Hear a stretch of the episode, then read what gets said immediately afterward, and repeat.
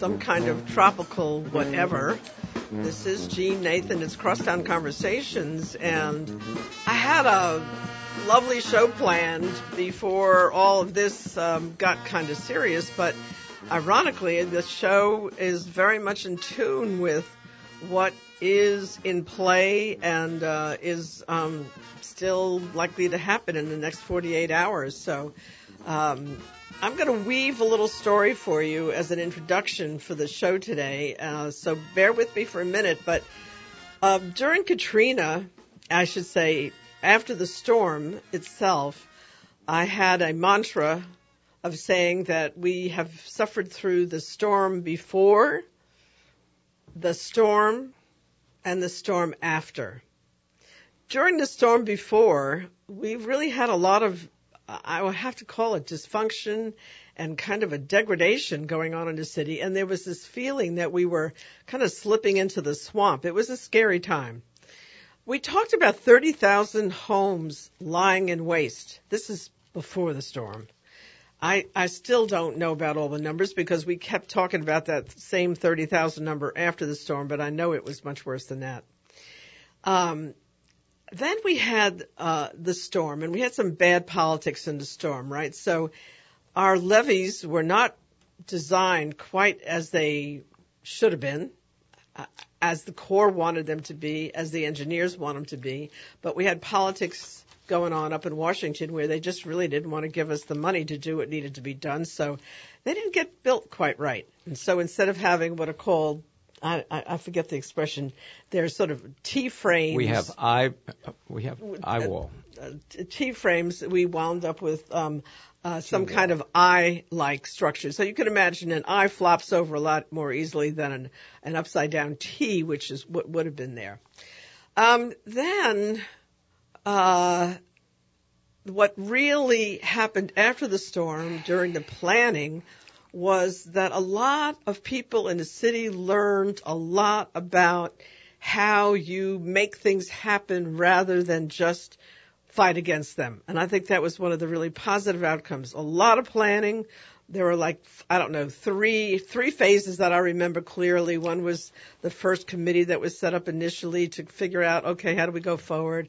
Then there was the the phase called UNOP when uh, we all had to really get together and make plans for the neighborhoods, each one throughout the city, the districts, the wards, um, and and then um, we had uh, the master planning. So uh, we we hadn't done a new master plan in a long time, and finally we were getting ourselves a new plan.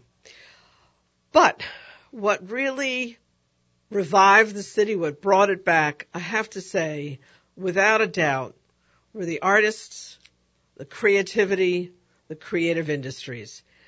It was the artists who started putting out kind of rump sculptures on neutral grounds um, it was the restaurant owners, the culinary artists of the city, who were setting up barbecues out in front of their restaurants and feeding the first responders and anybody who needed to eat.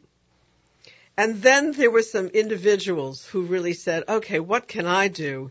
And, and again, uh, many of them artists, people like Michael Manjarris in particular was one of the first people who got out there and said, you know, we're going to need some we're going to need some cheering up. And one way to do that is by commissioning artists from around the country to loan us their sculptures to put out on Poydras Street and on other streets and try to create a, an environment that was a lot more cheerful and, and creative and, and, and, and between that, those sculptures, I think really, and that first Halloween parade, I always point to this parade that the people in the Vieux Carre put on, where everybody was in their um, blue, blue tarp costumes and their refrigerators and their mocking uh, floats who made fun of um, uh, the governor and everybody else that was in an official position. Uh, that was so reassuring. Okay, man, if we can still laugh at ourselves and have a parade in the French Quarter, um, and put sculptures out and feed people, we're, we're going to be okay. And then, of course, later came the first Jazz Fest, and that was the one that said very solidly, we're going to make it. Um, there's a whole other level, though. There's the level of those people who saw it coming. And that includes some artists. It also includes some planners and, and some communications people. So you had this group, the America's Wetland, and, and they were out there saying, um, hello, we have global warming and our, our swamps are, and our marshes are disappearing and that's going to be dangerous for the city because those speed bumps that were out there aren't going to be there anymore. So, you know, you had those folks who were saying, you know, you better pay attention to what's going on. Artists were then and have become ever more so now, um, sounding the warnings uh, through their work one of those artists happens to be a guy that I spend a lot of time with, Bob Tannen, who first started doing sculptures that were looking at what was going on at that interface between the water of the world and the land of the world with driftwood on the beaches of Coney Island where he grew up. In July 2005, we had that little blow up. Remember Cindy? Um, it, he he has to take those sheet metal shotguns that he had piled up in the yard and the garden in, in front and around his house, and he decided that usually they get tethered for um, a storm, and they were tethered for that storm. But after the storm, he said, "You know what? The big one's coming," and he decided, "You know what? I'm just going to smash these guys because the big one's coming." That was July 2005. Six weeks later, we had Katrina. So a lot of our friends kiddingly said, um, Tana, do us a favor, no more of this uh, Cat 5, the big one's coming, okay? Well, unfortunately, or fortunately, he's doing it again. So for White Linen Night, he's putting a great big 30 foot orange lifeboat out on Julia Street with space for 76 people. A lifeboat. And the question that the lifeboat out on Julia Street will pose is, why a lifeboat on Julia Street? Tannen, Bob Tannen, why a lifeboat on Julia Street? Um, Noah and um, a few other scientists like Noah uh, felt there was a great flood about to happen. And Noah wanted to be able to have an ark to accommodate all the life on the planet. All the species, huh? All species, all the life. Um, sometime later, uh, other scientists began to recognize that there were uh, possibilities of great floods and increasing storms and other climate change uh, happening, and that's now. Um, so the lifeboat is kind of a symbol of a uh, a vessel or a, or a uh, a thing that's used to save people from disasters uh, on the seas. Um, uh, where whether it's the result of natural calamities such as storms uh, or a failing ship or a failing uh, oil rig or other marine structures. So a lifeboat is this wonderful object that says to us and the lifeguards who are associated with lifeboats in some places that uh, we need to be thinking more creatively and more um, uh, futuristically about what's happening to us. So a lifeboat on Julia Street, for me, is sculpture that raises very serious and important questions about our environment. And that's a subject I've been interested in for almost half a century. Do you feel like you're getting your message across with your work? Well, if the lifeboat doesn't get it across, I don't know what will.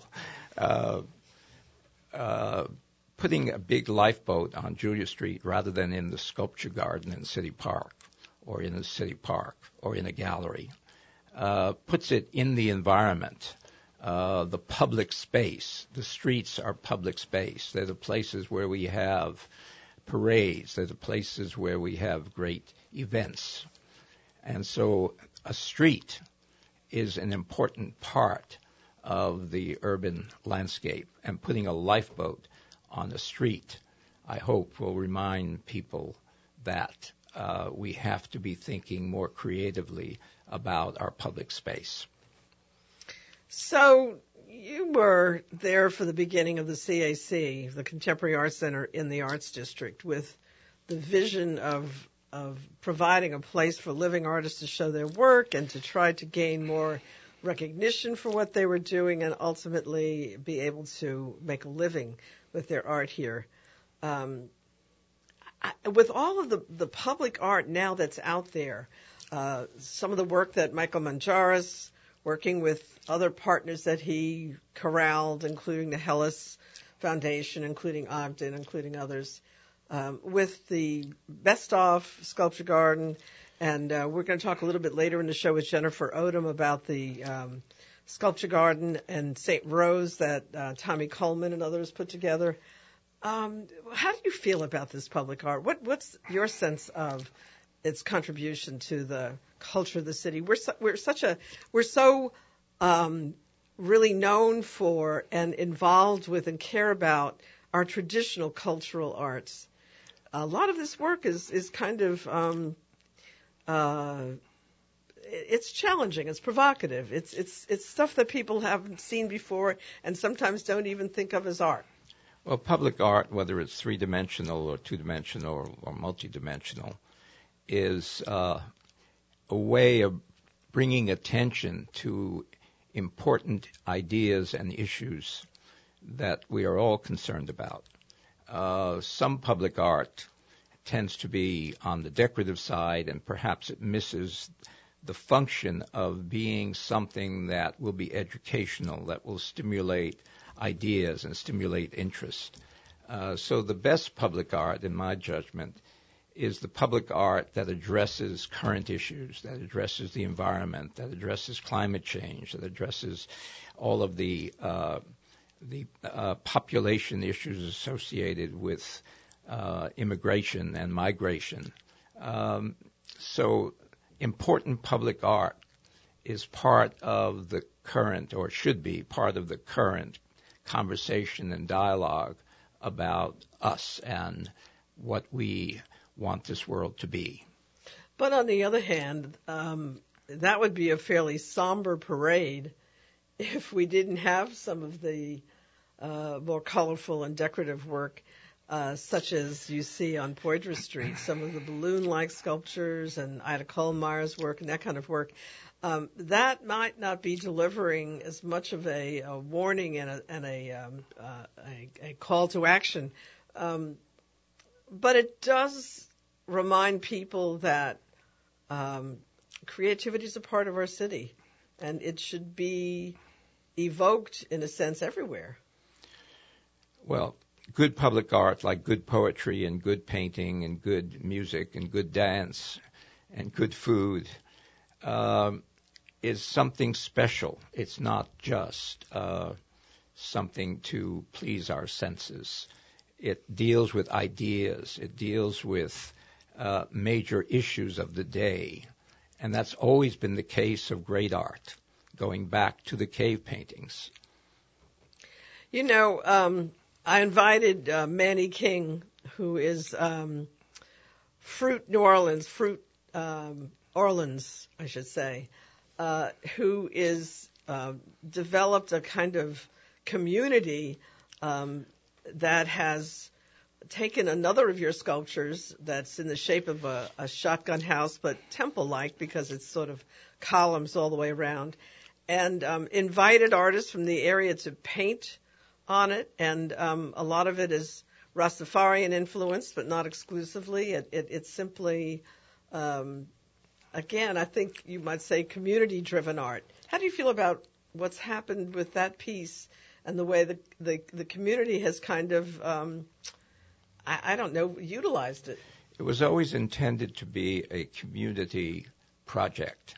And that's why we called it the Shotgun Temple. And in fact, a number uh, of members of the Rastafarian community uh, have used it in their religious uh, uh, functions. So I always saw it as something that had an opportunity to become part of the community.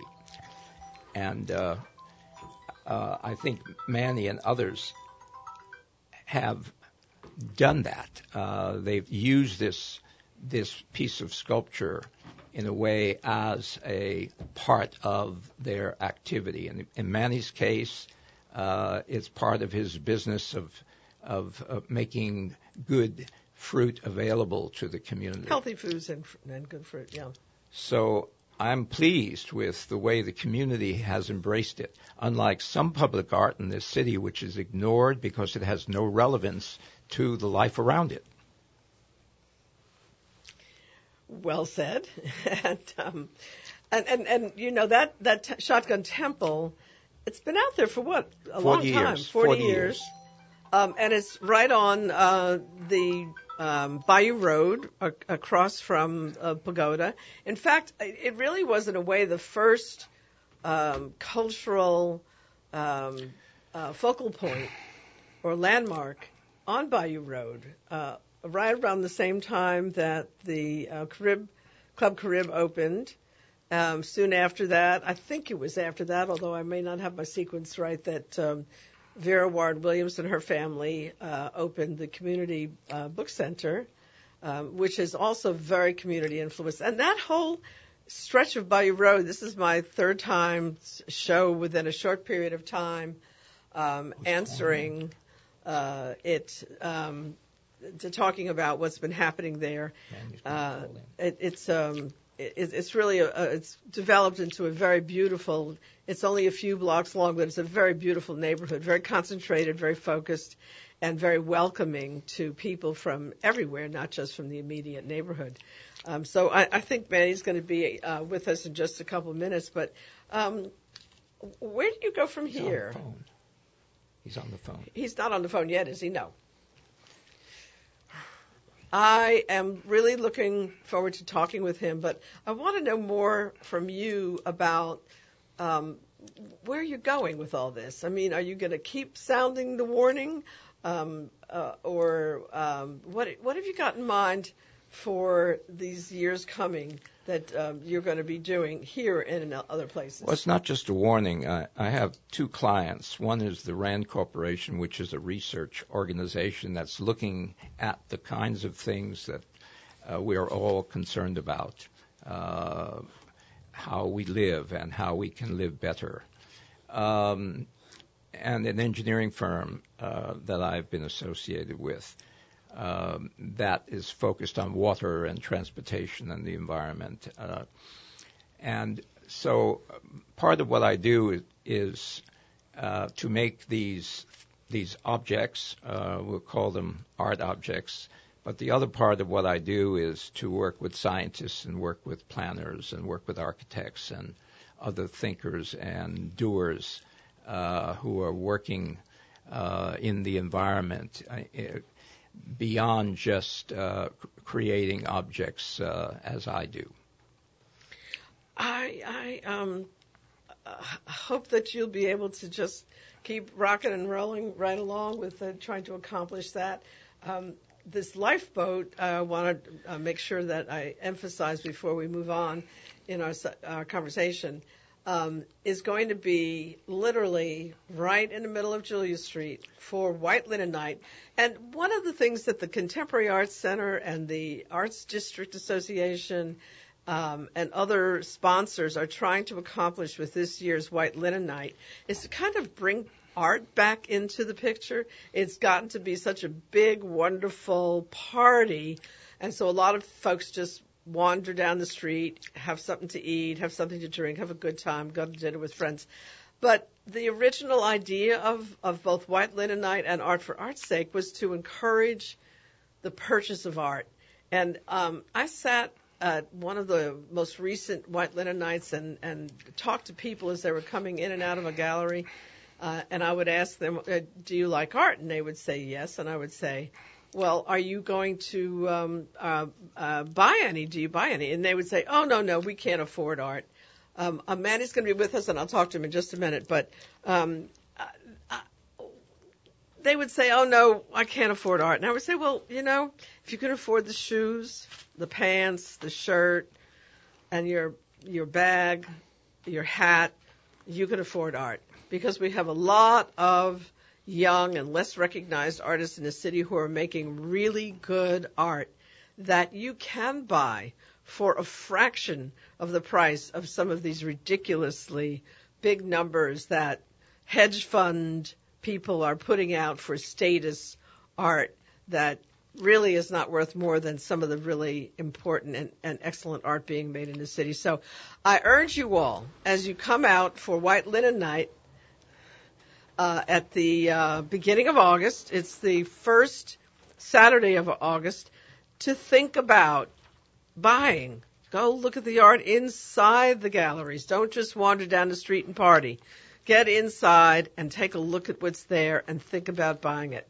Thursday night, um, there's a very interesting forum that is going to touch on this subject with dealers and collectors and artists talking about the importance of actually looking at um, absorbing, getting to know artists, and actually buying art. So One. we hope that's going to happen. And um, and Bob Tannen's lifeboat out in the middle of Julia Street is kind of a reminder of that. It's taking that art out into the uh, um, entrance. I'm going to kick this guy out of my studio if he doesn't turn that darn cell phone out. So.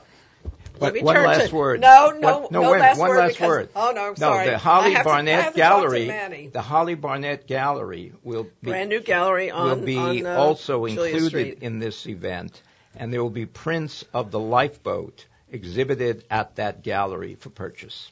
Wonderful. You got your push in. Great. Now moving on to Manny. All right. Manny King, you've been out there now on Bayou Road for how long? Almost five years. Five years. Yeah. And you have both um, made use of that shotgun temple as a kind of landmark for mm-hmm. your uh, work, for your output, and um, and for uh, helping you to make a statement about the community. Why? you said the, as far as the shotgun or the statement. Why did you choose that site and and and and utilize that building and encourage painting on it? And why did that become so much a part of your place? I'm I'm gonna say that's um not just the building, but the whole patch of grass, but the building in particular. Um, I see that's what the the artist intended it to be used for. I don't think nobody will build something that beautiful just to sit there. You know what I mean? So it's kind of like we we started on just the plain grass and you know, we just kept finding our way over and we met in person, matter of fact, cause I had talked with one of the elders and he was letting me know that he was like, why, why don't you go under there? And I'm like, I thought about it, but you know, I know a lot of folks that go and pray in there because they look at it as the temple. That so, was happening even before you came. Yeah, yeah, way your... before. Yeah, yeah, way before when business, I was a yeah. when I was a child, pretty mm-hmm. much. You know what I mean? Oh, so, really? Yeah. That so. Yeah. yeah a lot of people think I'm older. Years. Nah, I, I'm I'm literally just 31 years old. Oh, so a lot of yeah, yeah, they think I'm older than that. You know, cause I carry myself way older. So it's kind of like um, a lot a lot of folks thought that. So of course, when I was a child, it was pretty much there. But um, when um I talked with I think I was um Mr. Eric B and he was telling me about oh, um yeah. about about and then we saw we met each other exact next morning like it was like almost like magic. Ooh, that's like weird. the next morning he was walking down the street getting chills. yeah, he saw me standing there. He was like, "Why don't you try to? Like, what you? That's what I made this for. Why don't y'all go in there?" And I'm like, "Nah, I don't want to start no confusion with nobody, you know." so I just kept doing what I do while I was doing it on the side of it. Then one day I'm just like, "Let me go off in there," and I went in there, and then we um. So you know what it, what it was, and at that present moment, so we came out there the next day with like buckets of water and different stuff, started wiping down the art so a lot of people thought we painted it just because we refreshened it up on the inside. I'm like, nah, it's been here. You know, I, I love to get a history of it. You know what I mean? Like way before we got there, I always tell people like what it was before we started touching. There was it. a lot of young people who Yeah. actually did that art. They were students from uh, John McDonogh for the most Yeah, part. I know him. I know. I know Oh, you all know of the them. students? Yeah, I know Yeah. just about all of them except one. One of them. That's the guy who painted the alien. But all the rest of them, they came and pointed out, you know, what they did. Really? I'm like, that's oh, cool. So you made a connection with all the Oh yeah, artists. oh yeah, most definitely. You know when some folks see you come into the picture out of nowhere and then start making use of something, everybody who had something to do with it before, they'll just make their face shown and just be like, you know, before I was doing this here, I was doing that there, and I painted this. I, you know, so Oh, I I love that. yeah, That's a great I added story. part of like the story when I tell folks they come by, they take pictures, and I always tell them go follow the artist and where the artist could be found at. But what about your business? Oh, Fruit Orleans is more of a service, you know, because we, we have to be careful calling something a business these days. Um, it's more of a service that we started providing the community with a healthier option. So we have a youth organization and we're showing them how to be entrepreneurs. And we, we, start, we started with a watermelon actually. A lot of people don't know, you know, so from that watermelon we led to what they see today. And we, we always like so the go. seeds of the watermelon were planted. Oh, yeah. And, and you took off from there. Yeah, Mhm. yeah, pretty much as it's still to this day, it's still a child in me. So it's kind of like I keep keep my child real taken care of and tamed until it's ready for the child to show exactly what his work. So right now it's like we've been focusing on um And now you have children there. Yeah yeah yeah a, a few. yeah yeah um some of them we trained up some of them just saw it and they liked it and they copied it. So we have one inside of Houston as well, and we look Oh, really? Oh yeah, we've been putting these stands up. Um, like I said, some folks came through us, and some folks just saw it and liked the idea for their city. So they have a couple of them in Dallas. When you say a couple of them, what do you mean? um, they are fruit stands. They are fruit stands Okay. in Dallas. They're doing exactly how we're doing it, and they always reach to me for advice, just to do it because it was something like you know how you had the Muslims came with the fruit in the bags, then you had Mr. Okra came with the fruit on his truck, and now you have folks that's putting stands outside, and they all come from us. You know. That's great. Yep, slicing it in front of them.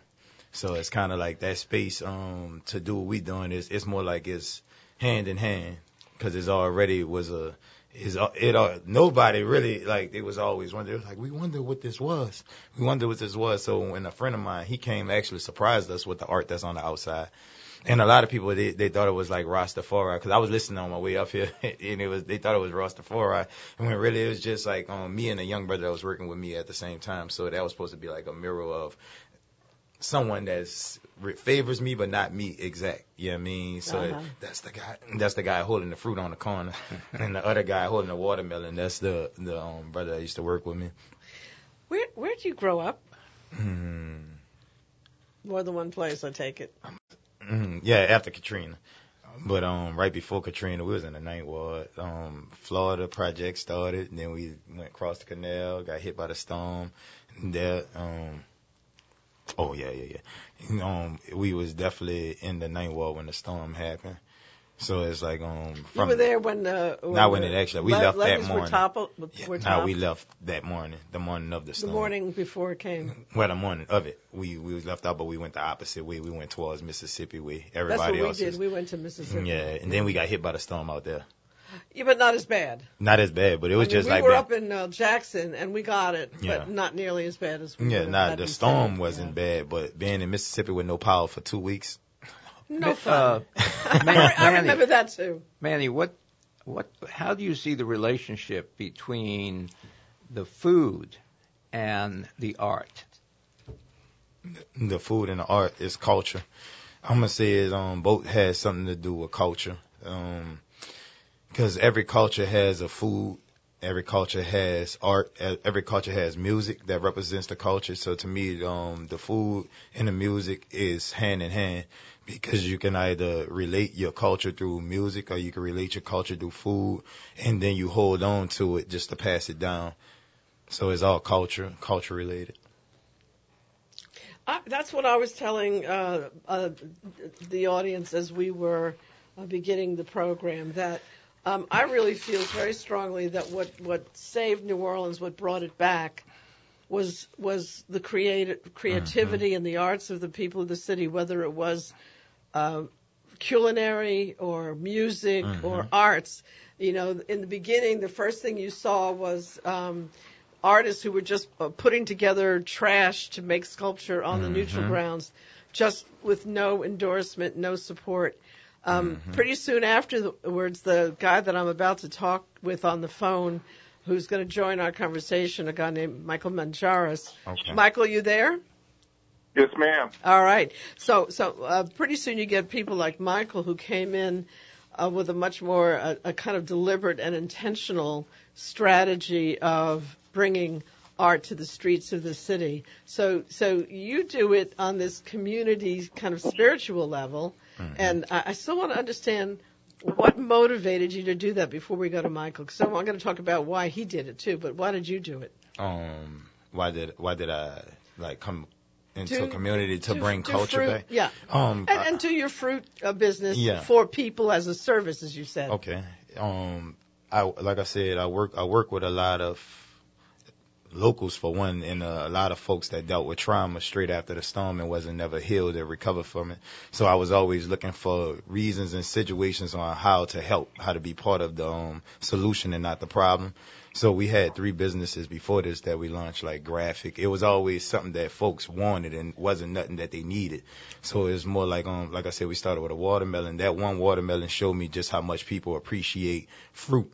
And it's like after the watermelon, I brought in the pineapple. I only had watermelon, pineapple. Then I brought in kiwi. I only had three options, and I just kept adding it. So I started buying fruit that I never even heard of before, just because it was fruit. Mango. Yeah, just because. Well, I, I heard of like mingle and all the regulars, but it's like we started getting dragon fruit, passion fruit, um, different exotics. Like we got sour sop, we got um different fruits. So at my stands, I keep like the regular fruit, but when folks actually want to come and be a part of what we have going on, I introduced them to like the exotics. Now we're about to open up a, a smoothie stand and a juice stand. Fabulous. Yeah. So you are cultural, spiritual, and entrepreneurial. Oh yeah, entrepreneur for sure, for sure. Yeah. I think I could use those same words uh, to apply to Michael Manjarris, who um, I, I want to ask him the same question. Michael, what inspired you in the very beginning to take on your um, mission of bringing public art to the city? And you brought it you brought it in from everywhere. Um, first of all, I wanted to do it for the last 10 years, I guess, previous to the storm. I always liked New Orleans. I grew up there and I was coming back and forth to roadblocks and such. And storm hit, I dismissed it actually, and I'd gone on to other cities and other projects.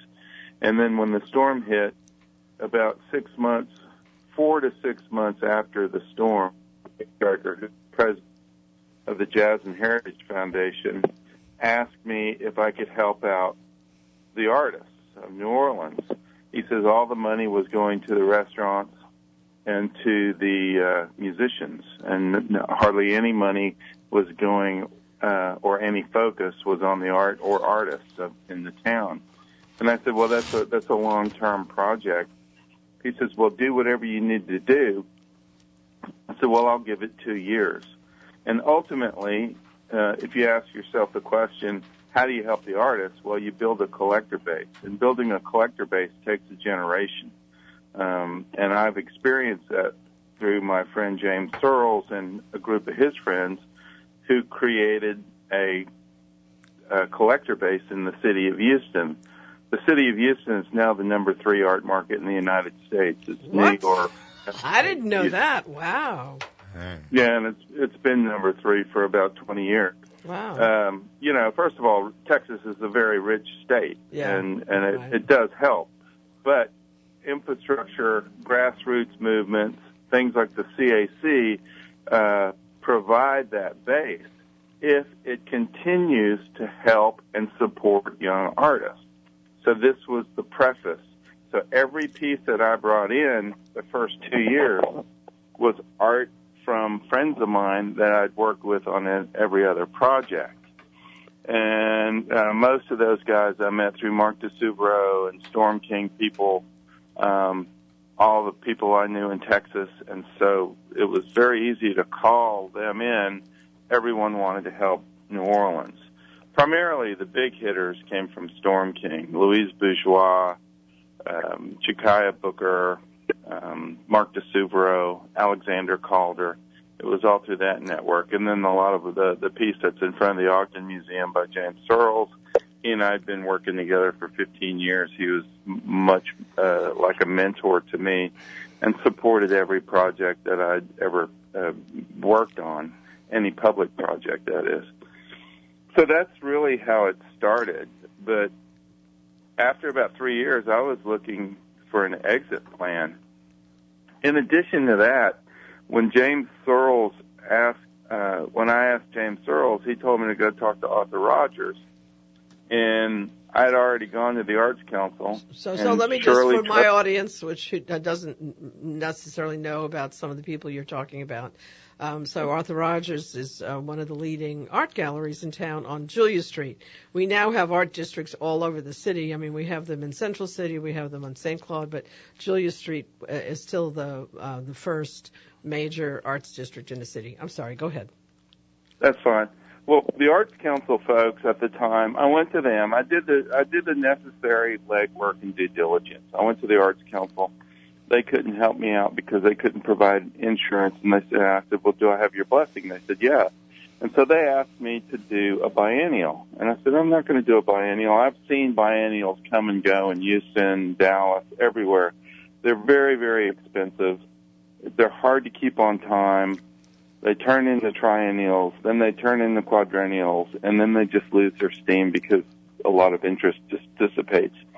Well, the then I went over to Arthur Roger and I was telling him what I was going to do, and I mentioned the fact that they asked me over at the Arts Council to do a, a biennial.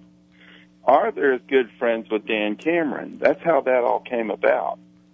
So he called up Dan so Cameron. Dan Cameron, so, let me again for my audience just say that Dan was the guy who actually um, took, I guess, the idea that you brought to him and executed that first big prospect, which actually did turn out to have a huge impact for the city, wouldn't you say?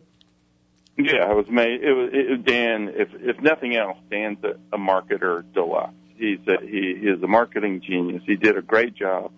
He pulled in all the artists. He had, uh, and again, 90, 90 some artists. Pardon me? 90, right? Over 90 artists. A lot, a lot. And, and, uh, you know, because New Orleans was on its knees, the entire country was helping out the city. So patrons of Dan's from his past all, all bellied up to the bar. Um, that didn't happen in my case. I mean, I got all the art, but no one was flooding us with money. I just, I just knew artists and um, so so between the two, um, Dan got the big story on the press and such, but ultimately it became a city of art as a result. There's art everywhere. And actually, and, um, you, I hope you remember that. Um, one of the things that uh, my organization and I did because we were so interested in making sure that New Orleans artists were part of it. So we took this the uh, the uh, Colton School and um, we opened that up to New Orleans artists. We had 160 artists and arts organizations, so I felt like we kind of did our share, and that became kind of the headquarters in part. Yeah, that for, was amazing. Um, yeah. You know, everybody. We all everybody, we all tried to do something. Everybody did something. Everyone, you know. I mean, this goes back to Kirsha Kaechele, who did the uh, projects over in the uh, Upper Nine, and uh, you know, regardless of the outcome, everyone was trying to make something happen for the city and for the artists. As I said, the musicians were pretty secured. You know, there was a lot of money coming in. They could rate, they could do concerts and such like that. The restaurants, everyone was helping out the restaurants. Well, the artists were had bird nests on the ground. Uh, most of their studios were gone. Um, you know, John Scott, for example, his was flooded and then was pilfered. So it's very difficult for any of them to even want to come back because they went out and got jobs. And after a year or two, it says, well, why should I come back to New Orleans? There's not even a collective base there, other than it's a, a cool place to live and work and a great uh, I guess, feeding grounds for artists. You know, it's it's it's very inf- uh, inspirational, and um, so long term, uh, the best way I knew how to help out artists was to build a collector base, and by placing art um, everywhere in the city, from Tulane to Xavier to all the neutral ground, it's it's the, the power of attraction, and you know I didn't try to meet collectors, I didn't uh, try to promote any of the art. I just let the art do the talking, and then the patrons came out and started supporting it. And so a two-year project's now in its 15th year, and um, I had no idea it would last this long. You know, I was ready to, you know, do my own thing after the third or fourth year. Uh, uh, I was pretty exhausted because I did I did everything. I drove all the art in. I shipped all the art in. I um, operated all the cranes. I operated all the forklifts. You know, I did everything. I've seen you It climbing it on. was- I've seen you climbing on those forklifts and, and uh, those cranes and up on the sculptures themselves. So uh, I know just what you're talking about. And um, so, so Michael, um, I, you didn't expect it to be this long. It's still going, and uh, you've actually signed up um, other partners to take it forward. And um, where where from here? What's next? Well, the Helis Foundation, uh, David Kerstein with the Helis Foundation wanted to support the arts. And so he was, um, through Rick Gruber and David A. Stryker, I met David Kerstein. Rick Gruber was the former director of the Ogden. yeah. And David Kirst, David uh, A. Stryker was the past president of the Jazz Fest. So they introduced me to David Kerstein, who is the president and CEO of the Helis Oil Company, which oversees the Helis Foundation. They started to sponsor us and things like that. So that kept it going and it's keeping it going. They have their own agenda at the moment, which is to promote art and and such throughout the city, and they're doing a good job. Um, you know, my my direction is to keep all the uh, placements that I set out for the artist rotating. Keep the young artists um, or mid-career artists to have them have an opportunity to show uh, in a world showcase. And New Orleans, you know, sculpture for New Orleans uh, uh, has been told, I've been told, is a major success on a world stage. With that being said, every time an artist puts a piece out there, uh, especially on Poydras uh, Avenue or Poydras Street, the Poydras corridor, you get 10 million viewers a year. That's uh, you know statistics from the Department of Transportation. Michael, It might is, be the Michael, Yeah. there's one thing I've been concerned about. If you look at the new sculpture garden in City Park, there's very few local artists uh, as part of that. And if you look at what Manny is doing and what he's talked about, what I try to do, is to encourage more of the local population of creative people to be part of what you've discussed. It's it's one thing to bring in important national uh, uh, people to participate in what we're doing, but it's also important to have the local population participate as much as possible in this larger undertaking that you discussed. And, and let me just uh, tag on to what Tannen just said, um, because I, I think it's important to do both. What you've been doing and bringing people here who are recognized artists that that uh, people who are um, kind of follow the arts, uh, care about and want to see, and that it just it's their attractions, right? Um, I agree with Tannen totally because I'm always about trying to figure out how do we make sure that we really incubate the arts here.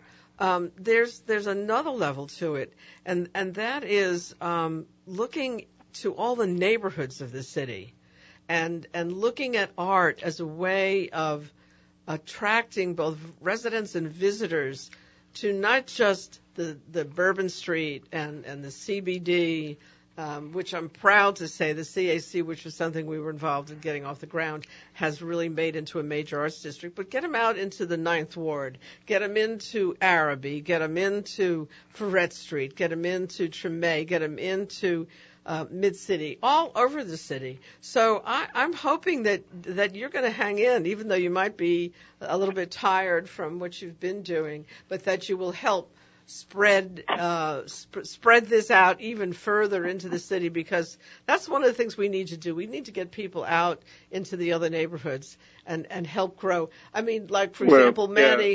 yeah. If Manny, you're going to put a, a smoothie. Where are you going to put your smoothie shop? Um, before I answer that, can I tag on to what I was just talking Please, about? yeah. All right. Um, I wanted to say something when when Bob said that because I actually agree with that. Right. I think the the main part that New Orleans is suffering from is not just art. The art that goes up tells a story, whose story, the local story. You know what I mean? Because that's that's pretty much what what's this was built off of. Like the whole culture that I was speaking of was built off. People come to New Orleans to see New Orleans culture. They don't come to New Orleans to see really, you know, no disrespect, but no international art. You can go internationally to see international art. But when you come down to New Orleans, you should be seeing things that represent New Orleans, created by New Orleans locals, for New Orleans folks. If you want to come here to see that, that's what you're coming to see. You're coming to see those local things that makes the city what it is. So to me, it's like, you know, it's hard for me to sit amongst conversations and we talking about artists and we're not talking about some of my friends that I know close that's, that's, that's knitting the city together at this present moment, like B Mike, like your B Mikes or your, um, your Toriaks or your, cause I'm, I'm, I'm real culture based. So it's kind of like I be at every culture, almost at every culture situation that's happening because it's like, it's, it's almost important to be a part of that. And like I said, I was, um, I'm, I'm from New Orleans, born and raised. So it's kind of like I know what the city needs more than what it wants. So it's kind of like, you know, just being part of, um, the proactive part of things of knowing exactly what the city needs. And like I said, it, it's nothing that's, um, I, I wouldn't say it's even race driven. It's more about, um, creativity and it's more about being local because when you, when you're actually local, you know that you have folks that's right in all of these neighborhoods that paint that's real good. I I think I think one of the things I want to tag on to you again also and say that um, it, in cities like New York, Chicago, he, uh, Houston, he mentioned, uh, L.A. Uh, there aren't markets, Real and they draw they draw people from everywhere to both make and sell and buy art. But the culture of New Orleans, what really makes it unique here, is that it is so rooted in the legacy of the city, and that is what you what is unique and special about it and different. And um, if we don't treasure that and protect that and grow that, we've really missed an opportunity. So I am so supportive of everything that Michael you've been doing and the people that you're working with are doing, what Tannen's doing. Um, what Manny's doing, all of it is really important. I've got to segue into um, another conversation. Can I add her in, or, or we, we can? Okay, great. So I'm going to add in um, Jennifer Odem. Are you there? Yes, I'm here. Hello. Hi. So now Jennifer Odem is another person who's made a point of putting art outside for people to see. Um, she's been participating in a project that I'm involved with in St. Bernard Parish called Crevasse 22 River House, where, by the way, we are having our summer Sundays, and we have one coming up on the 21st. But um, she also works with another sculpture garden out in St. Rose, which, you know, I think mine is far away in Poydras, but yours is pretty far away too. And then I have another one in Central City. But um, tell me about your sculpture garden out there. Um, I know that I mean you ha- uh, you're not the sponsor of it. You're the person who's been putting the art together. What um, what what what are you trying to do out there? Um, well, uh, hello. Nice to be here. Um, hello to everybody. Um, my job at um, the St. Rose uh, Sculpture Garden is just as a curator, assistant curator. It's a private sculpture garden, so it's run. Um, it's uh, uh, the, the owner, uh, Tommy Coleman. He's a collects art and some and sculpture and and uh, so it's uh, it's opportunities basically for on a local level for people to submit proposals and um, and install work that sort of responds to the to the site sometimes, but there's no really set uh, agenda actually. Um, so, but again, that's a private uh, sculpture uh, collection. So, somebody's um, somebody. I just want to interrupt. Somebody's making a lot of. Uh, where's that noise coming from? Yeah, somebody's moving some equipment around or something that's kind of uh, causing some static in the background. Um, it might be me because I'm uh, I'm on the interstate. Oh, okay. that could be, yeah, that could be I'm, part of it. I'm mobile. All right, I'm sorry. So, so, but Jennifer, also, is it not true? You tell me. What is the mix, again, in your case, between the international and the local? I think you kind of do both, right? Personally, at that, oh no, as a curator at the St. Rose Sculpture Garden. Because we'll talk about, uh, in fact, everybody in here that we've been talking to during this show is in their own right an artist. So that's an important point that I didn't make in the beginning. I just want to make sure that everybody realizes that. Go ahead. Um, yes, it's I, like I said. There's no um, agenda or mission. It's um, it's a collect. It's a beautiful collection, and um, it's a mix of local sculptors and um, and nationally known sculptors and occasionally and internationally um, um, known sculptors sculptors. Yeah, so it's a real mix, which I, I mean, again, mix, yeah. I, I like having the art from elsewhere. I like having the art that's really homegrown. I like having the art that is uh, mission and, and message driven like Tannen's. But I think that, you know, having the mixture um, was always something that we wanted to see happen with the CAC. We really wanted to see both the local and the national so that we could, in a sense, endorse the relationship between the two, which is important. Just like our music. You know, jazz music started here. I saw something the other day that uh, from a Mississippi publicity thing saying where music began, and I'm saying, hmm, okay, yeah, a lot of music began there, but it, also a lot of music began here. So um, uh, I, I I think that all of you uh, that we have had on the show this evening have been contributing this creative urge. And, and when I hear people talk about tech as the thing that's driving the future of New Orleans, it, it makes me a little um, uncomfortable because I think most of the people who are doing tech here really ultimately are creating a platform and an avenue for creative content. And we have to recognize that that is still the uh, heart and soul of what we do right here. But um, uh, you say you have no agenda, but you're, you're putting a lot of art out there for people to see. So that's an important agenda. Just as Michael was saying, you know, putting that art out on the streets for people to see. Yes, but and you know this is a sort of a it's out of the way, and if you know you have to contact me if you'd like to see the work. So it's not sort of publicly accessible except through myself. Um, but yes, it's out there, and um, we have about I think maybe 15 to 20 local sculptors uh, showing work out there.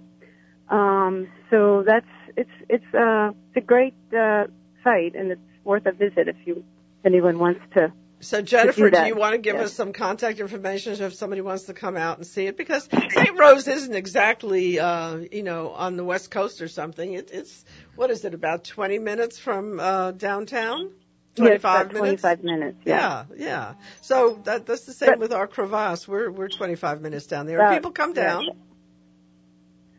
Um, yeah, so my, I'm uh, Jen Odem at gmail.com if anyone you know, you can put that as a contact for me. Okay, Jen Odem at gmail.com. Michael, yes. what about you? If people want to um, uh, kind of uh, get before you and talk to you about what you're doing and be a part of what you're doing, do you have contact that you can give them? Yeah, my last name, Manjarris, at hotmail.com. In addition to what everybody has said, when I started placing art, there was no local artist. So all these people from around the country loaned us this piece. So it's the old build it and they will come. In the last 10 years, it's all my efforts have all been local. Everyone's been local or, or regional or from Mississippi or Alabama or from Texas. And so I started partnering up with the Ogden Museum and everything is under the auspices of Southern art. Now, my objective is to continue everything to be rotating. That's all over the city. and if any purchases are made, they get spun off of Poydras into other uh, parts of town as a permanent collection or to to a local site. But Poydras is the highest visibility for a young artist, and it helps their career. So that's that's the important thing about having a rotating show on Poydras. Once you have stable art there for the next 20 years, it kills the project.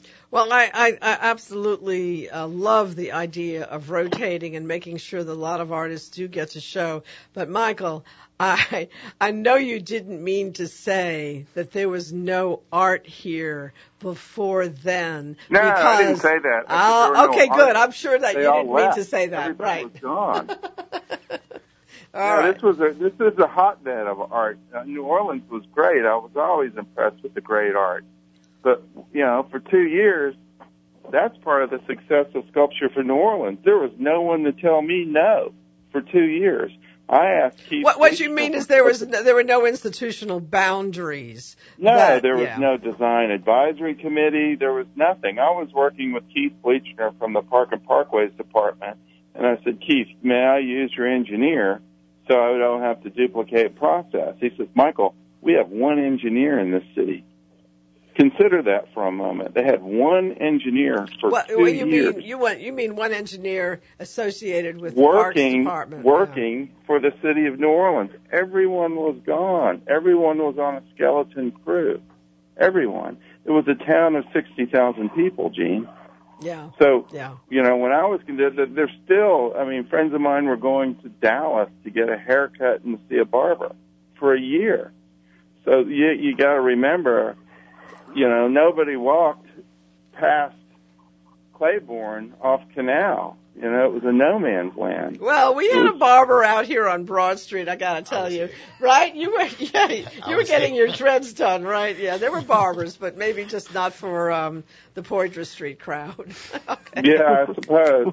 But and nonetheless, we were just there to help. No, you did a great I think- job. Uh, it was very important what you did. It, it, as I say, I truly believe that it was the creativity and the arts that, and, and I mean all of the arts, all of the disciplines that brought the city back. And um, I, I credited you, and I talked about what Jennifer and Tommy did, and what Manny did, what Tannen did, some of the things that my organization did. Well, um, but but in the end, yeah. There's a collector base now.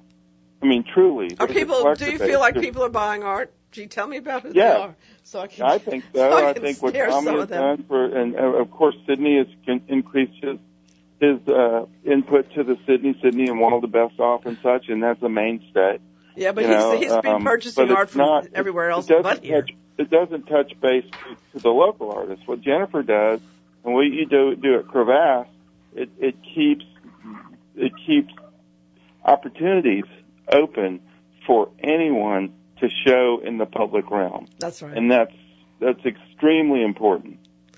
I am a, a big fan of, of everybody we've had on the, the uh, program tonight. I, I really don't know Manny that well. My husband's been telling me, uh, talk to Manny, talk to Manny, and finally I got him in here, and we're going to have you back.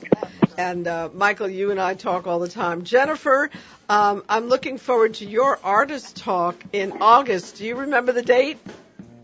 Um, no, but I, I, it's, I think it's the second second Sunday of August, but it's it's right I will in there. Be there. But we have And- summer Sundays down at Crevasse 22 River House. And uh, watch out for that uh, lifeboat on Julia Street.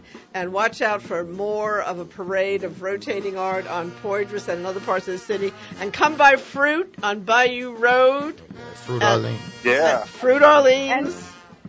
And City of Art and Magic. you. Magic. what was that, Jennifer? I said thank you for everything you do.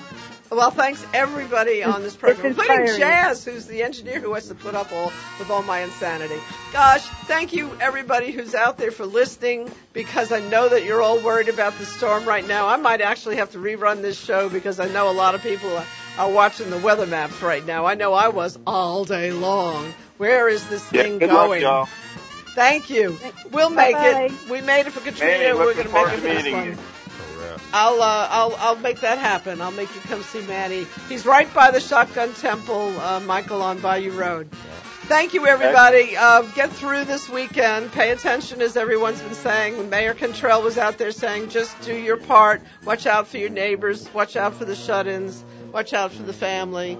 You know, I, I never forgave people who said that they left their parents behind in New Orleans, and they all wanted us to care about it. And I'm saying, wait, you didn't get them out. take care of your take care of your family. Yes. Take care of your friends and your neighbors. Thank you all. Thank, Thank you all in the audience. Bye-bye. Bye.